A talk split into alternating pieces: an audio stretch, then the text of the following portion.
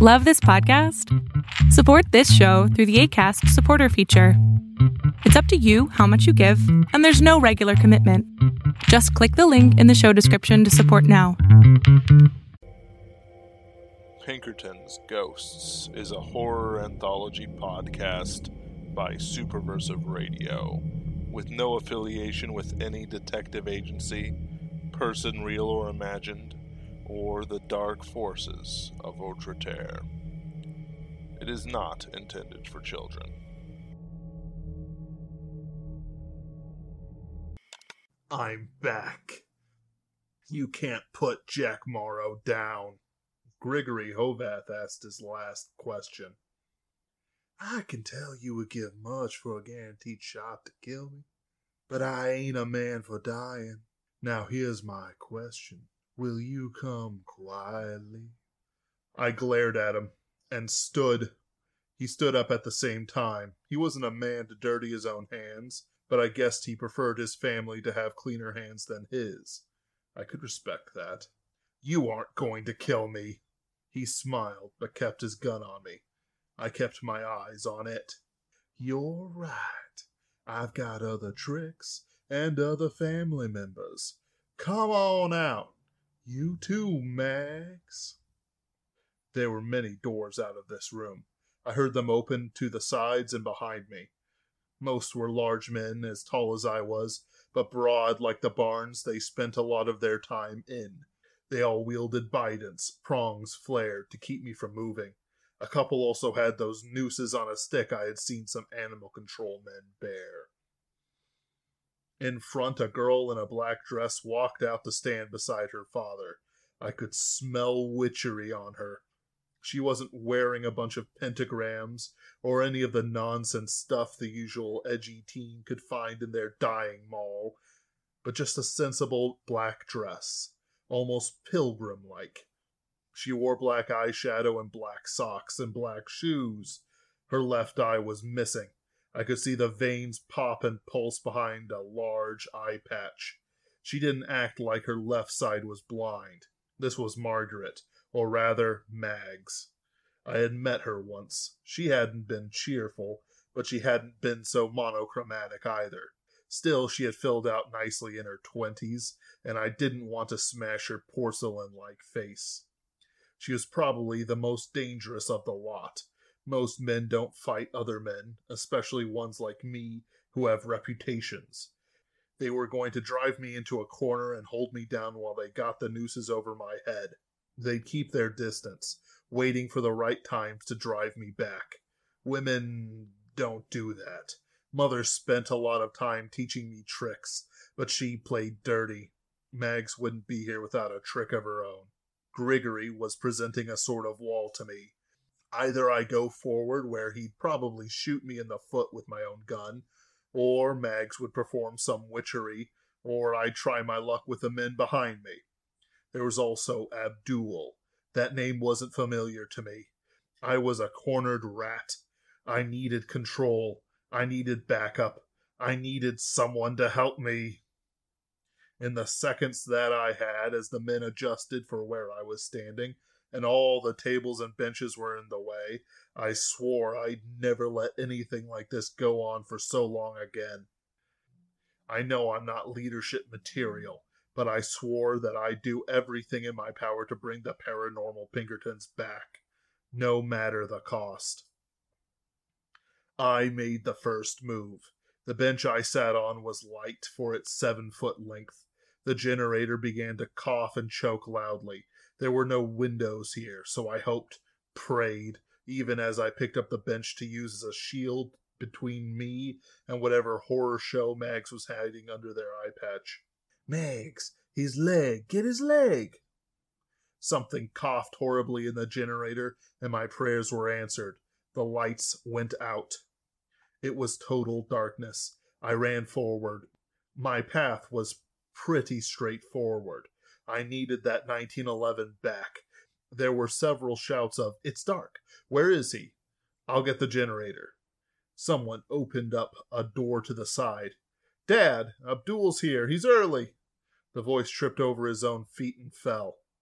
I had my plan. A purple beam passed by my head. It sought to the left, missing me. Then it hit the bench. The wood turned to stone under my fingers.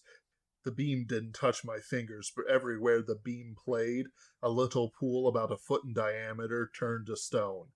I threw the bench before it got too heavy. Mag shouted in alarm, and the beam turned aside as she saw the bench coming. It tumbled and rolled over them. I was rewarded with Mag's scream and Grigory's wheedling roar of surprise. I ran to where the bench rolled to a stop. Grigory's gun went off close, but he aimed where he thought I would be. His life was worth more to him than his deal with Abdul. I caught Grigory's hand and wrenched the gun from it. I heard his wrist snap. Mags, look at round my hand where the gun went off, girl. He's there. Mags turned her head. I could see what she had done to herself, or what had been done to her. A purple eye, black with neon pink rings and dots like stars in a cyberpunk sky, glowed in her left socket. I had never seen a thing like that before. The veins around her sinister eye glowed with power. I could see scars all up and down her eye like someone had carved out her eyelids, too. Whatever her power was, she was in danger of it as much as I was. I dove to the side. The beam missed me but hit her father's hand. It turned to stone and the fingers crumbled. Grigory screamed. His muscles shuddered and the hand tried to clench even as it turned to stone. The whole statue cracked and bled. His daughter screamed in panic, and as I watched, the pink purple light of the petrifying beam hit the hand down to the bone and then turned the bone to dust. I ran while the panic and darkness worked for me. I kicked the guy who announced Abdul and ran past him. One or two of the others had the wits enough to chase after me, but I had the lead. The generator didn't come back on, so I ran with one arm to the wall. I had a feeling that the dining room was a central chamber to the complex. I kept my back to what I remembered of it. I checked my magazine and I had four bullets left. I ran out of the door and into the forests. I could tell I was somewhere in the Arkansas Ozarks. The ground and trees felt right for it. The humidity was not so thick as Missouri. It was cooler, and it was night. I looked up at the stars. Before I could get a bearing, a car pulled up, brights on. I shielded my eyes. Before the car stopped, a man exited, almost floating on air, was dressed in the very stereotype of an Arabian mystic. His flowing robes were ornate, sewn in patterns that boggled eyes and portended strange mysteries and stories I had never heard before. The man's face was sharp, with a sharp chin, sharp nose, and sharper eyes. There was a bemused smile on his lips, and he lightly tugged the tip of his goatee with thickly ringed hands. I fired my gun at him, but the bullet passed through his robes. He laughed loudly, with joy. Look me in the eyes if you would kill me, Jack Morrow. Come, pit your beast soul against my animal magnetism. I couldn't resist. I stared deeply into his eyes. They were brown and black wheels within wheels. His will enveloped mine without me giving even the slightest bit of resistance. I fell to my knees. My world was his eyes. I could not see his feet, and so it looked like he floated towards me, his left hand reaching out, his eyes larger than stars, galaxies. I cried out for deliverance in my mind. I saw the shadow behind him, not possessing him, but serving. Its form grew more, and I saw a stern face like the face of a jinn I had seen in ancient copies of the Thousand and One Nights. They were right to hire me to capture you. Your martial skill is without human peer, but your mind and soul are less disciplined. He spoke, melodic and calming. He could have described a building falling down with sound effects and have much the same effect. Grigory was an unwilling servant, but he has completed the barest letter of our agreement. You are under my power. I shall deliver you to the secret temple of the Grand Masons, where they will. Well, I do not care. I am not their filth. He came closer, gliding over rocks and a creek as if the ground was too unholy to touch. The spirit, the jinn on his shoulder, also reaching out, its hands came close to touching me. I could not think, not even to cry out in my own soul now. His eyes were more than a god to me, more than my own mother, more than the Pinkertons. They were my universe. It is a joke of a law, you see, that the Satanists and the Kabbalists have so much money, which they will give to me for a package that comes willingly.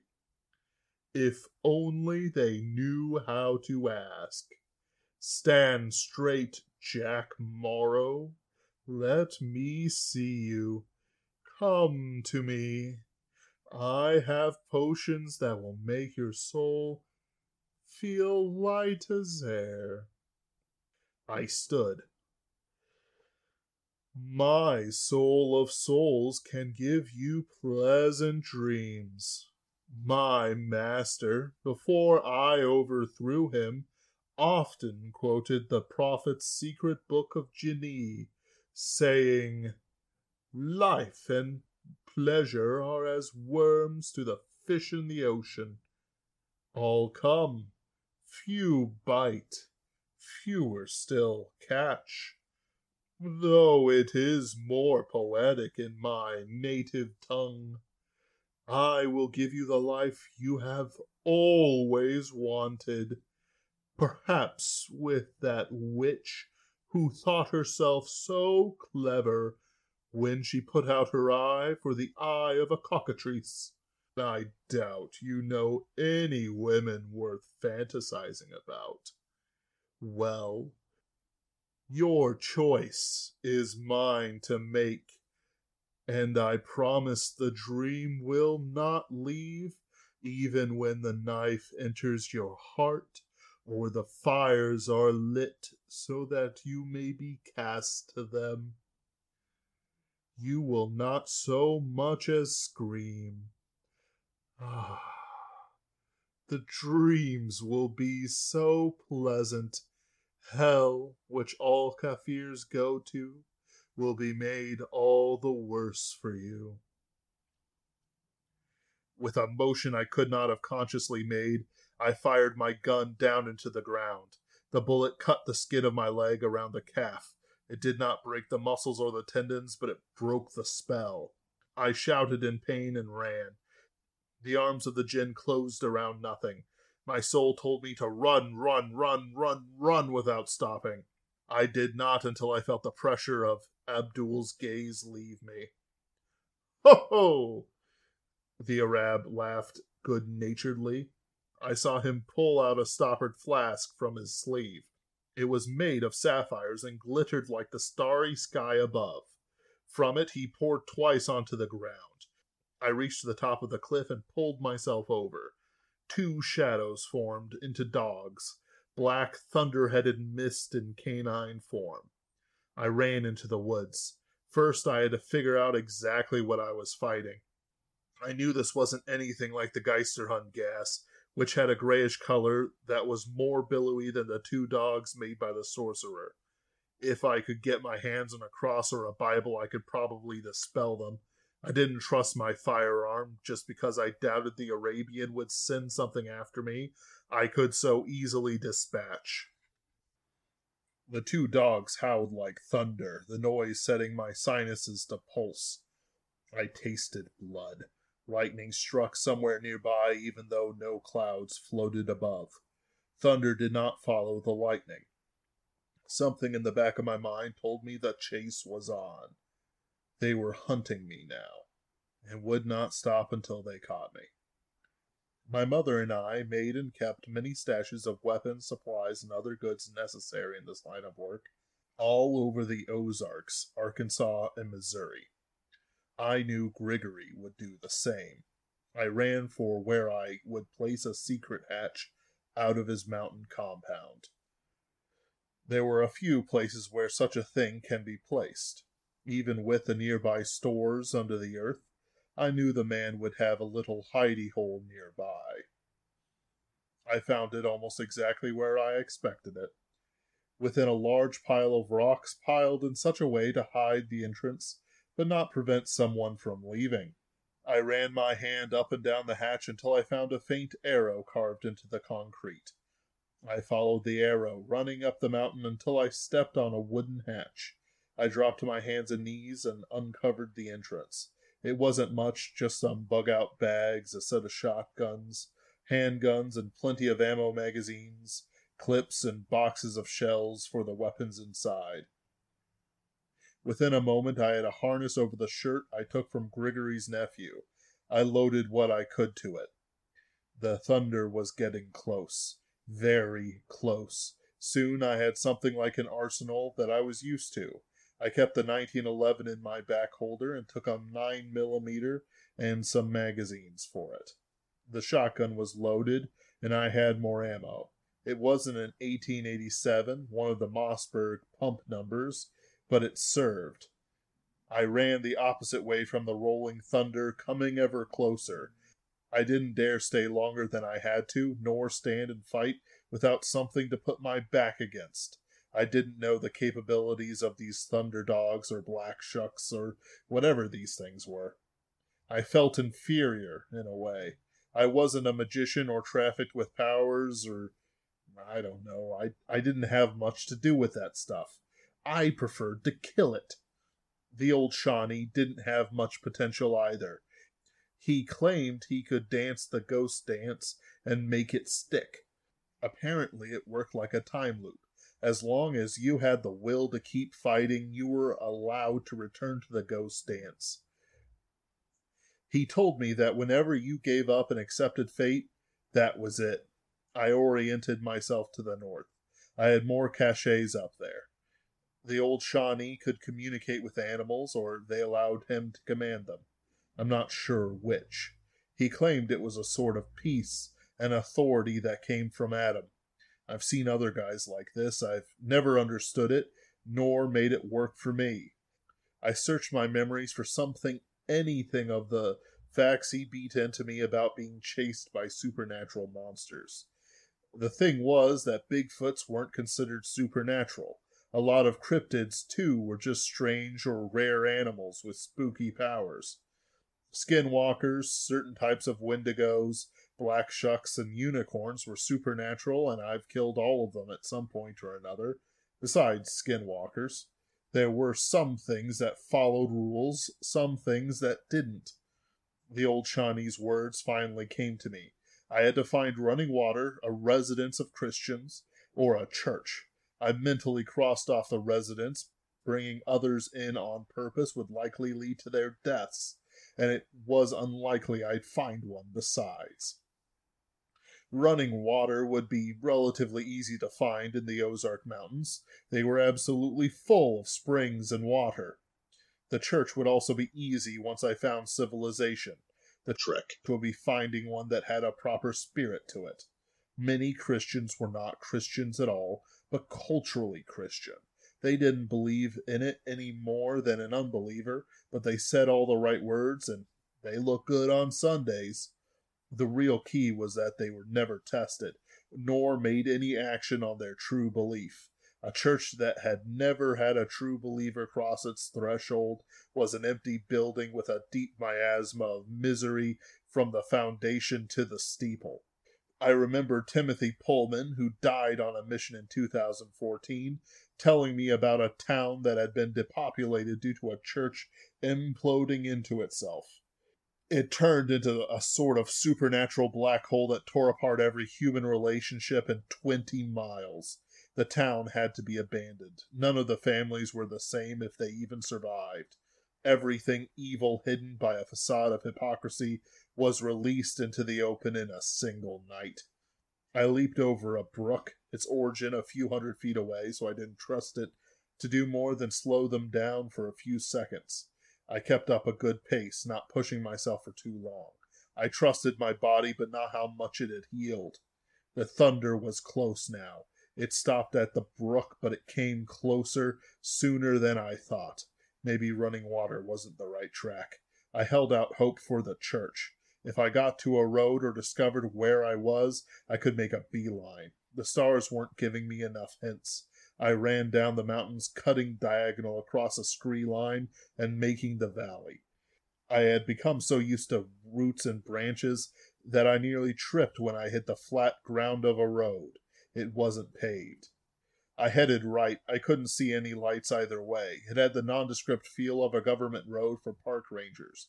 Considering my experience and the bones of the giant's case, I'd avoid them. I used the road to speed up, running most of the way to the gate.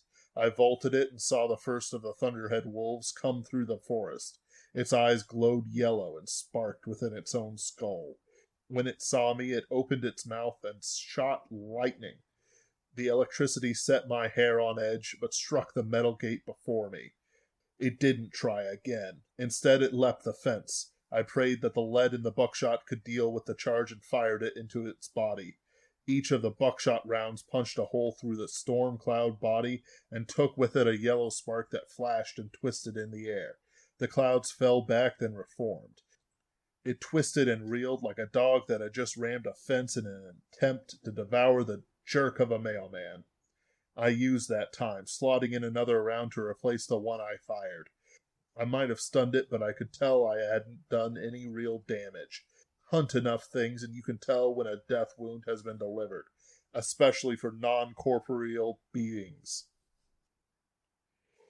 The next came at me from the side. I got the drop on this one as it ran to flank me. The buckshot nearly tore through this one like the first, but it had enough time to erect a cage of blue and white lightning catching the buckshot and slowing the pellets enough that they were caught in the clouds of the thing. With a crack like stone shattering, the buckshot flew back at me, leaving trails of white mist and yellow sparks. One of the little pieces cut my side. The pain caught me off guard. I saw red and lost my temper. I roared with the pain and rage. My pride blinded me, and wrath erupted from my soul like a geyser. I was Jack Morrow. I hunted the beasts of the night. I was the hunting dog. I was the nightmare's nightmare, and I wasn't going to back down from these beasts. I'd find Abdul in whatever tower his sorcerers kept, and tear it down with black powder and steel. I burned the ashes of the Temple of the Grand Masons, and nothing, no power of night or darkness would ever tread on any lands I held as steward before the God Almighty. Their altars would be broken, their leaders slaughtered, and their gods a crippled remnant, whose only memories being the untranslatable carved stones in the ruins of dead and buried civilizations. I ranted and cursed, swearing dreadful oaths. I'm ashamed of myself. I fired my shotgun into the thundercloud again and again. It caught the first one and sent it back to me, and more little pellets tore my flesh and scarred my skin. The second it caught too, and the third as well. It came so fast on the heels that it couldn't fire back and the lead broke through. The lead isn't very magnetic, but it just has enough. The second and third clusters were fired back as one larger one, and more of my blood spilled on the ground at my feet. I didn't pay attention to the one behind me. I was senseless to everything except the one idea. I had to kill the thundercloud dog, no matter how much pain it could throw back at me. The fourth and fifth shots broke the lightning shield it made around itself. The thunder and lightning were diminished now, and it struggled to catch them. It fired back. A few pellets pierced my skin, but not deep. Some even bounced off. A single pellet pierced my cheek and cracked a tooth, bouncing up into the flesh at the roof of my mouth. Blood poured down my throat and through my teeth. I fired my last shell, and the dog had no energy to catch it. Instead, it tore through the clouds, and the spark went out of it. But the body remained, slowly pulling together. I stumbled forward. I couldn't stop the bleeding. There was too much. My body rebelled against me, keeping me from moving forward. Instead, I just stood there, some twenty feet from a paved road. I couldn't take another step no matter how much I grit my teeth and demanded my body keep moving. I didn't know I had water in me to weep, but I did. I wasn't in control of myself, but it didn't matter. The training to be a Pinkerton is harsh so that you don't lose control.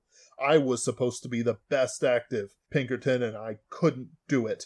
Maybe I couldn't rebuild anything. I just wanted to retreat back to my little hideaways, waiting for an order from control that might kill me, might not, but I'd go because somebody has to. I was praying then. I apologized for losing my temper and making a rash oath. I asked for strength, but I got peace instead. I couldn't move at all. I could barely blink. I'd just bleed out and die, and that would be it. No family, no legacy, nothing to remember me by. Jim and Sean would get killed sometime, or fall to evil, or be in a fairy harem, or just leave a life of ingratitude and poor salaries that was the paranormal Pinkerton life. I couldn't save myself, so I asked God to. He didn't say anything.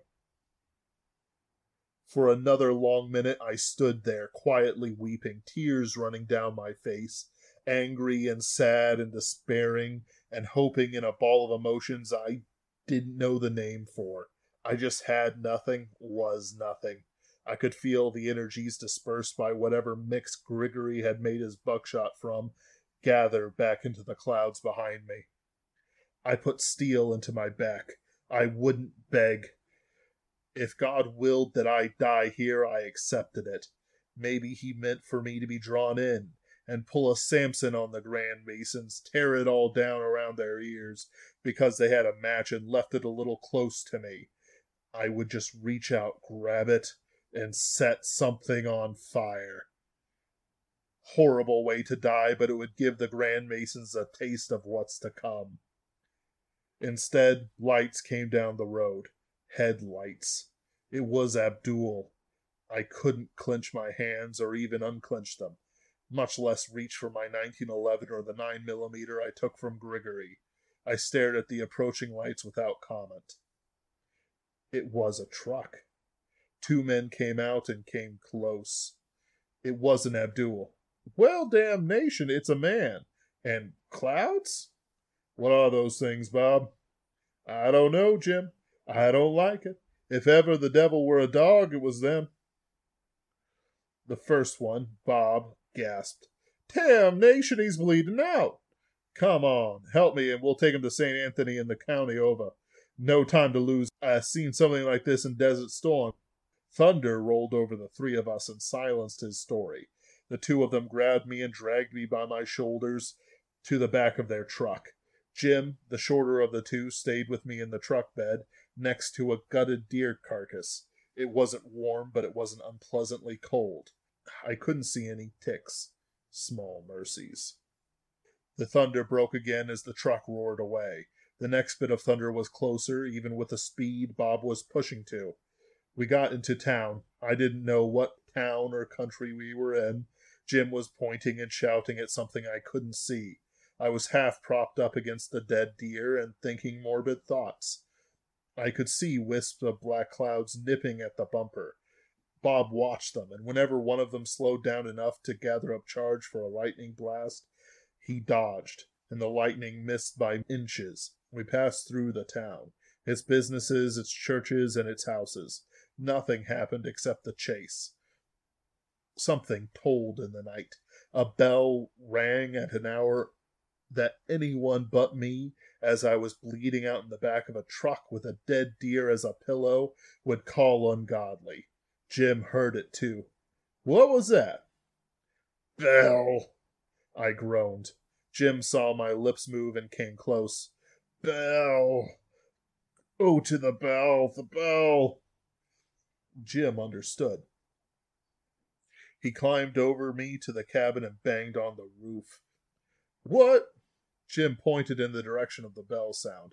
But that's been abandoned for years, hell, by my pappy's time. Jim said something and pointed again. Weird enough as it is. Damn nation, we're trusting a half dead man. He turned down a side street. I lost track of the dogs when the bells tolled. Now they came back. This time, when the lightning leapt from their mouths, it struck the truck. The engine stalled and then exploded. Fire broke out on the gas tank and the engine ahead. Bob lost control and the truck rolled, throwing me and Jim into the air. I lost sight of Bob. Jim struck the wall of a church, his head at a funny angle. Somewhere in the forest, the truck exploded into a proper fireball. Not so much a shock wave as a burst of fire and heat. I now experienced the glorious pain of any number of ribs and bones shattering. I could do nothing but face my end with a stoic disposition. I know prayer is infinite as long as we have the will to say them, but I had no prayers left. I waited. The thunderheads came close, sniffing and turning their heads this way and that. They saw me, prone, unmoving, and came close. Get away from my son! My mother ran out of the broken church door with a strange weapon like a lightning rod and a trumpet mixed together. It fired bolts of lightning into the thunder dogs, and they expanded like balloons, growing bigger and bigger. Their clouds became fluffy, then massive, until they hit limits and popped, the clouds flowing over the forest floor and thinning until they were no more. Jack, I thought you didn't need your mamma no more. I groaned. I tried to say, I didn't. I didn't get it out, and probably for the best. She took me in and looked me over. She was tall for a woman, and thin, hatchet faced. Severe. I knew from the rare old pictures that she had been pretty in the eighties, that big hair, look they had, but now she was tired, old, and I knew she was old, which was worse. I knew she was halfway into her forties, but uh, being a paranormal Pinkerton, or just being in the life ages you if you're not on the side with all the goodies. She didn't have much more than the strength to drag me up the stairs and down into the dry cellar. Certainly not in a comfortable way either. Well, I better get to work. Can't let the gangrene set in. She pulled out medicine and pliers. This is going to hurt, but you know I love you, right? I winked or tried to. I wasn't thinking. She didn't frown, but there were tears in her gray eyes. She got to work, and it it did hurt. Bless you, Mom. But it hurt. At least most of my wounds were in the front, so she didn't have to flip me over too much. She spoke to me. I know who did this to you. I groaned. And I know why, too. The rest of the conversation came out in piecemeal, in between pulling out pellets or stitching up cuts or setting bones. The Grand Masons, the man behind the man behind the normal folks. I bet Grigory spilled the beans on you. I was gearing up for an attack, but I guess it worked out since I would have been too late. I don't know. It ain't easy, Jack. It ain't easy.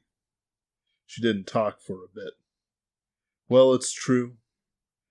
I was part of a collective of women who abandoned modern living for something more au natural. Can't show you those pictures, no, no. Your father, he and his men came by, looking for something. Can't remember what. Something to do with ley lines, but ley lines are bull with mortals, so it came to nothing.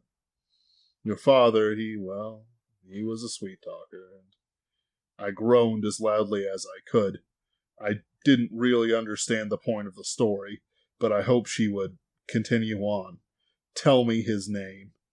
I begged her without words, staring straight into her eyes. She looked embarrassed. How old had she been when she met him? Had me.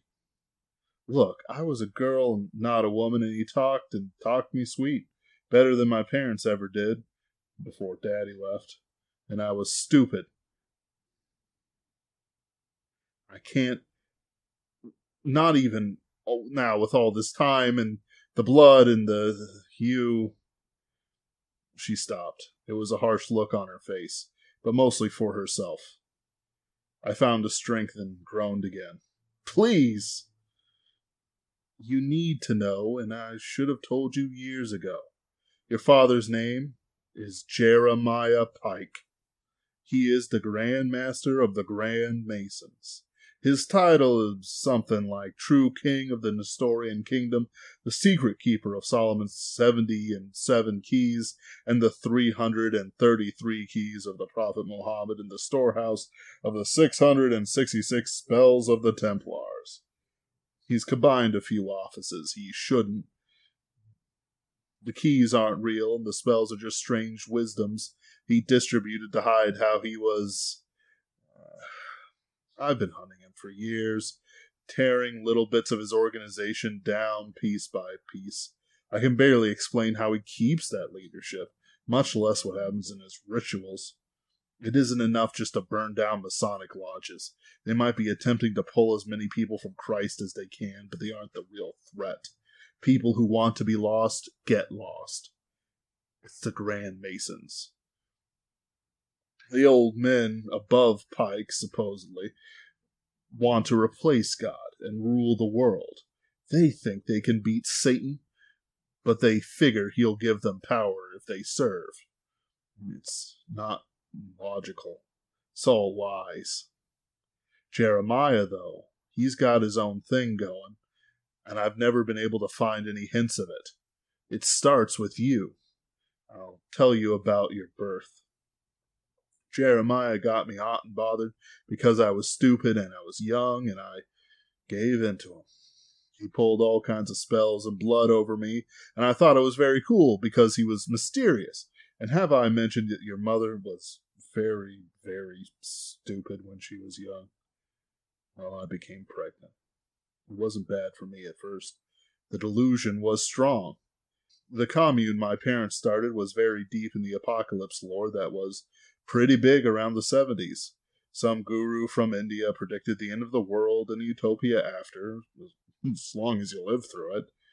That's where I got all my survival skills and learn how to hide from government agents who might object to girls and boys running around the woods naked and throwing flowers over a Baphomet statue. It's important for what comes next. Well, I brought you to term. And you popped out a baby boy that was so pink and wonderful and so hot and so wonderful. Jeremiah had told me you were going to be sacrificed. That the gods would be appeased by you, and every blessing and ten more kids and beauty and youth and she sat down next to me, the job mostly done. She was crying. And everything you'd think a young girl could be fooled by. She grabbed my hand. And that's when I saw you, pink and screaming and full of life, and you clung to me so warm like you had a fire in you that would never quit, that you'd never quit no matter the cost if only you you lived long enough. So, as I held you, while the men and women left me so I could prepare the baptism of blood and Bacchus wine, I swallowed you, put on what I could, gathered what I could, and ran into the night half naked, bleeding, and more desperate than I had ever been before. And what a night that was! The stars were so close I could see planets circling them. Things with eyes were watching over the compound built into the mountain. They saw me go. Some frowned, some laughed for joy, but did nothing to help or hinder me. Shadows and night things gibbered at me, promising me I couldn't understand. If if only I'd give you up, I could have it all. I refused all offers and ran on. Does and she wolves surrounded me and ran with me. The wolves howled and the deer made their calls. I was terrified. I, knew nothing. I barely understood what you were. I, I ran until morning. Sometimes I saw the flares of searchers, other times large beasts and foul things hunted me. By the end of it, I was exhausted, huddled in a cave, surrounded by a pack of wolves. I think I slept for two days. A she wolf might have suckled you, or else God would let you survive without needing food. I, I don't know. I had given birth and then ran all night. For my body, you know how thin I am. I should have died. At the end of the third day, I left the cave. I was guided from the mountains to the forests. The next year was a blur of caves and disease and terror. Sometimes there were kindness, people who gave me food and clothes and something for you. Other times I was driven away and I had to pray that I'd find anything, something, enough to give you some milk or anything you could put down. People would call the police so I could get help, but it just led the Grand Masons to me every time. I escaped my pursuers. Once, when you were three months old, I nearly suffocated you as men passed over my head, walking up and down a bridge. We were deep in the mud, and you had been scratched by something. You kept crying as they got closer. I was more scared that you were going to die there, but if, if I didn't. They turned just as I couldn't bear it any more. Finally, I came across a paranormal Pinkerton, Keith Robur. I was being hunted by a clone of the questing beast. Its long head bent this way and that, smelling for me. It had slain wolves that had attacked it in the night, sacrificing themselves to save me. It was massive, like a real dragon, but without wings. It wasn't the real deal. It looked unhealthy, but its teeth and claws were still sharp. It could push over trees in the way. If I could outlast it, outrun it. No. It was too strong, too tireless. Keith came out of nowhere. He shot it up with a Tommy gun and disabled it, but not its head, which lived with a life of its own. It grappled him, but he was a strong man, and I could tell that Keith was of the earth and could master beasts. It's like how I, I don't worry about you, even though I know I should. I can tell you're never going to stop fighting while you have strength that.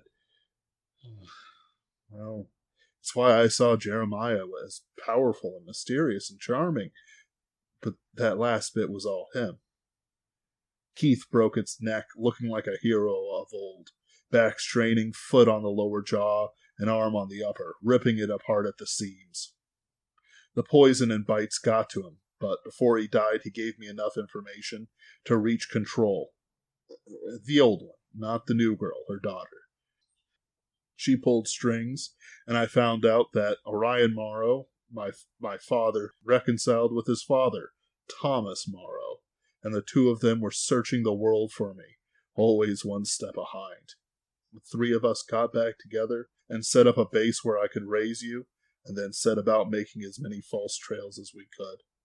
The 1911, that was Tom's. He got a real laugh out of being called Tom Morrow tomorrow. He was a real funny guy.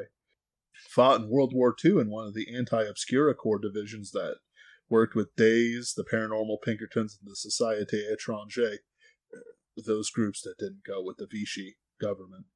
Tom talked about it in his journals. He used to write them about Orion's mother, a Greek girl he saved from an Obscura Corps ritual. I wish I could give them to you, but they got captured years ago. We really don't have the time. I wish I, I could have given you a more normal life. Even if I had to be a waitress or, or something to scrimp and save or marry again or. Jack, could you forgive me for your childhood? You were so lonely. I had to keep you safe, but I saw you how you acted with the other kids. I sent you off to be trained by the old Shawnee because Tom and Orion were dead. He was a bastard, but you needed the skills to survive. I arranged your job with the Pinkertons through control because I didn't know how to prepare you for a normal life. If Autre left tomorrow morning with the sunrise, I, uh, I don't know how you would function. And now you're 30 years old. No family, no wife, not even a bastard to take your name. You're just living, killing everything you're set to kill because you don't know anything else. That isn't any way to live. She squeezed my hand and I squeezed back. I didn't. I, I don't understand her words. I need to leave Abdul the Diviner away from here. After that, I'm going to go and try and break the hold the Grand Masons have over you. Break the lines of magic and fate that bind you to the demons you were meant to be given to. I'm going to have to go to some deep, dark places. She hooked up some IV bags, checked her work, patching me up. At least you don't have any broken legs. That would be real bad. She flashed me a smile. It was out of place on her usually severe face. I realized that she had shown more emotion now than in all the years of my childhood. Jack, I love you more than life itself. Please tell me that if you ever have an opportunity to love and live and produce children, you, you'll take it with both hands. She put her hand in mine and I squeezed it. Good. She kissed my forehead. Your daddy should have told you this, or your grandfather, or Tom Morrow. Somebody who is, isn't your mother, but you are a real man. Never forget that you are a man. You aren't a sacrifice. You aren't a dog. You aren't a monster. You're a man. She laid her hands on me and was silent for a long while. She put the 1911 in my hands and put it over my chest. I wish my father could see you and bless you now. Listen, I might not make it back. We might never see each other again. I hope we do. We didn't see each other enough. Goodbye, Jack Morrow, my son. May God protect you, and never let evil get away with anything if you have the power. Make evil pay. With that blessing, she left me alone.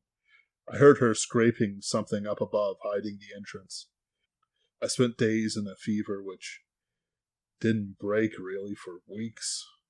I could barely sit up and get medicine from the chest side of my cot.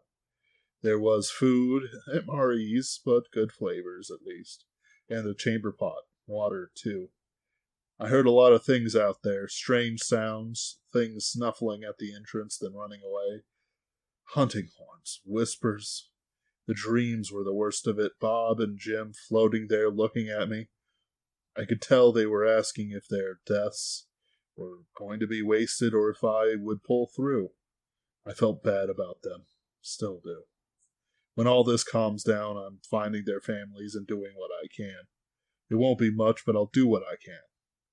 I can't spend too much time on them, but I wish I could. After four weeks, I made the first report so you'd know I was still alive. Grigory Horvath tracked me here because he knows how I think and hates me for what his daughter did to his hand. There was a bolt hole, and I made my way out.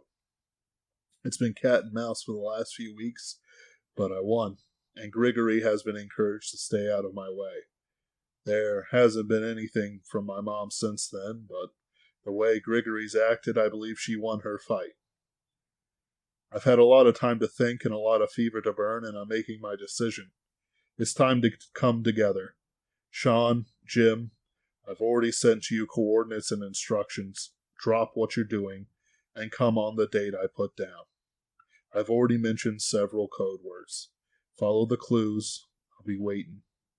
Be stealthy and burn what you don't take with you. We're going after control. Come ready with everything you'll need. We're not coming back until we have control or her body. If she's a corpse, we're going to make them pay one group at a time. Pinkertons have been bottom rung for too long. It's time to remind all of Outreterre that we've always punched far above our weight. We'll remind them with blood, lead, and enough fire to put the fear of hell back into them. If we're going to go down, we're going down swinging. I'll be waiting. Jack Morrow. Out. Pinkerton's Ghosts is a podcast distributed by Superversive Radio and licensed under an attribution non commercial share alike international license. This episode was written and performed by Ben Wheeler, who also edits, directs, produces, and herds cats. Ken Dickinson is our audio editor. Visit us on Facebook, read articles on superversivesf.com, and wherever podcasts are distributed, you'll find us. Contact us through Twitter at Pinkerton's Ghosts, support us on Patreon, or email us at pinkertonsghosts at gmail.com. Be sure to check out our unauthorized episodes as well. Thank you for listening.